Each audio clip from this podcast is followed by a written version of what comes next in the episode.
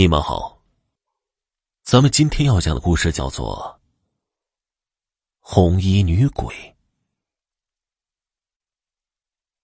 考察队到达新村的时候，已经是夜晚时分。村长李小群站在村口迎接考察队。这个考察队是本省一所大学派出来的，名义上。是研究民风民俗，实际上是为了评选省里即将重点扶持的民俗旅游村，所以村长格外的重视。领队是大学教授胡广，他带着两个学生，而且都是女生，一个叫林夕，一个叫张国宇。两个女生被安排在同一个房间。胡光一个人在一个房间。村长对两个女生解释：“村子里房间有很多，就是怕你们不放心，所以把你们两个人安排在同一个房间，可以吧？”林夕本来就是村子里出去的，所以也没有介意，对村长的安排没有什么不满意的。只是张国宇一脸的不开心，好像全世界都欠着他的东西。林夕到了房间里，国宇，你开心一点嘛？村子里条件不好，所以才这么安排，他们也不容易。没想到张国宇更加不开心了。我不是乡下人，体会不到。林夕看着张国宇。也不知道该说什么，因为他们来就是为了考察的。可是没想到第一夜就睡不安稳了。村子里有一个寡妇，正好在这一天出丧。原本应该在白天抬出去的，可是啊，村子里边有一个规矩，那就是没有儿女的人只能够晚上出丧。寡妇也没有亲戚在村子里，只能在村子里由村长组织健壮的男青年负责下葬。连棺材的钱，都是村子里的人一起出的。大家本来就颇有怨言，没想到这一晚突然下起大雨，让抬棺材的人更加烦躁。出丧，在农村可是一件大事儿。要请道士过来做法，敲锣打鼓，吹着唢呐，加上哗啦啦的雨声，张国宇更加睡不着了。问林夕：“林夕，外面到底干什么呢？”林夕把窗帘拉开，看了一眼，外面有两排穿着白色丧服的男人在抬着一个棺材，估计是办丧事吧。哼，这种地方，活该死人。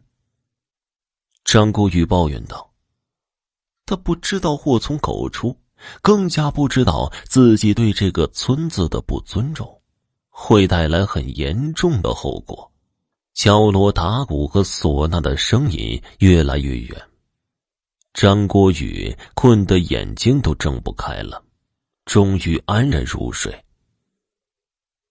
到了第二天早上，林夕定好的闹钟响起了。他爬起来之后，却发现原来睡在自己旁边的张国宇不见了。林夕赶紧叫了几声，可是依旧没有人回答。胡老师，张国宇不见了。林夕以最快的速度找到了胡广，向他报告张国宇不见的消息。胡广也没有太在意。郭宇这个孩子挺爱玩的，是不是跑到哪里去玩了？我们再等等吧。既然是老师决定的事情，林夕也不能反驳。等到了吃早餐的时候，张国宇还没有回来。不能因为他不回来，我们就放弃考察。我们先出发。村长，如果有消息。及时联系我们。村长也知道，如果一个女大学生在村子里出事情，村子也有很大的责任的。于是点头答应。胡广带着林夕先去村里的后山，因为听说村子的原址其实是在后山，后来才搬下来的。后山现在是荒树林，没有人开发，也没有人管理。草最矮的到膝盖，高的能够到大腿腰部，而且时不时还会遇见很多的小土包。看起来就像许许多多的坟墓，林夕心里有些害怕，但是又不能够因为自己害怕就打退堂鼓。山林间容易起雾，所以胡广叮嘱他跟进自己。林夕当然也不敢掉队，紧紧的跟着老师。过了一会儿，他问道：“老师，你有没有看见？”前面有一个长头发的女人呢。没有啊，你看错了吧？胡光继续向前走着，林夕在迷雾里确实看到一个穿着一身红衣服、长头发的女人。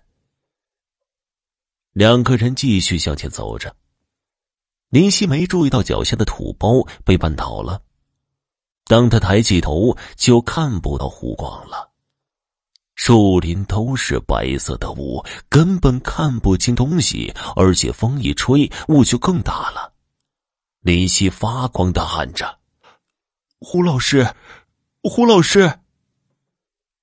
可是没有人回答，他一个人找不到路。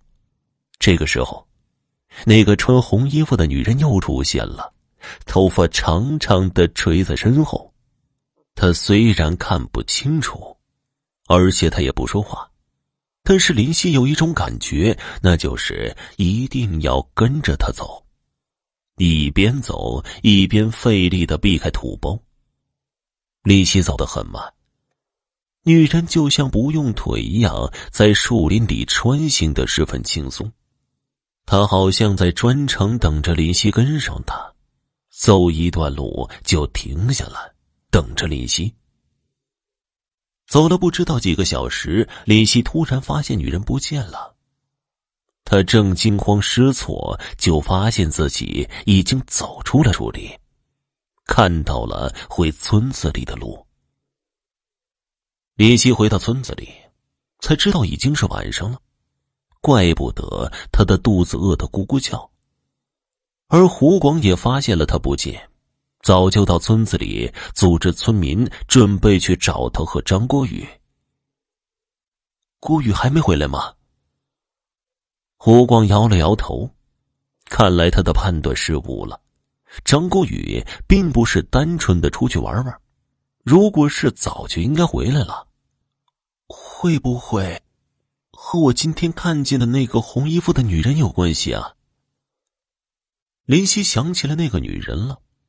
村长原本一直在旁边听着，听到林夕说“红衣服女人”，便凑过来问道：“你看见了一个红衣服的女人？”“对呀。”林夕把他在树林里迷路，又怎么样被那个女人带路出来的事情说了一遍。村长一拍大腿说道：“我知道你们那个女同学在哪儿了，快点跟我来。”村长带着一众村民来到了村子里公用的墓地。村长说：“在我们村子里，穿红衣服的女人，只有昨天刚下葬的寡妇。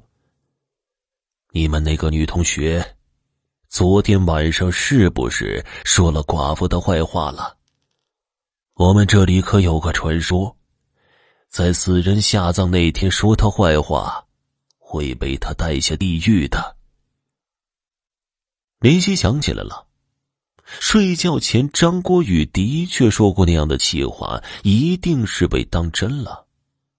他们果然在墓地的一个角落里找到了瑟瑟发抖的张国宇，他看到林夕就跑过来抱着他，一直说着：“红衣服，女鬼，对不起。”对不起。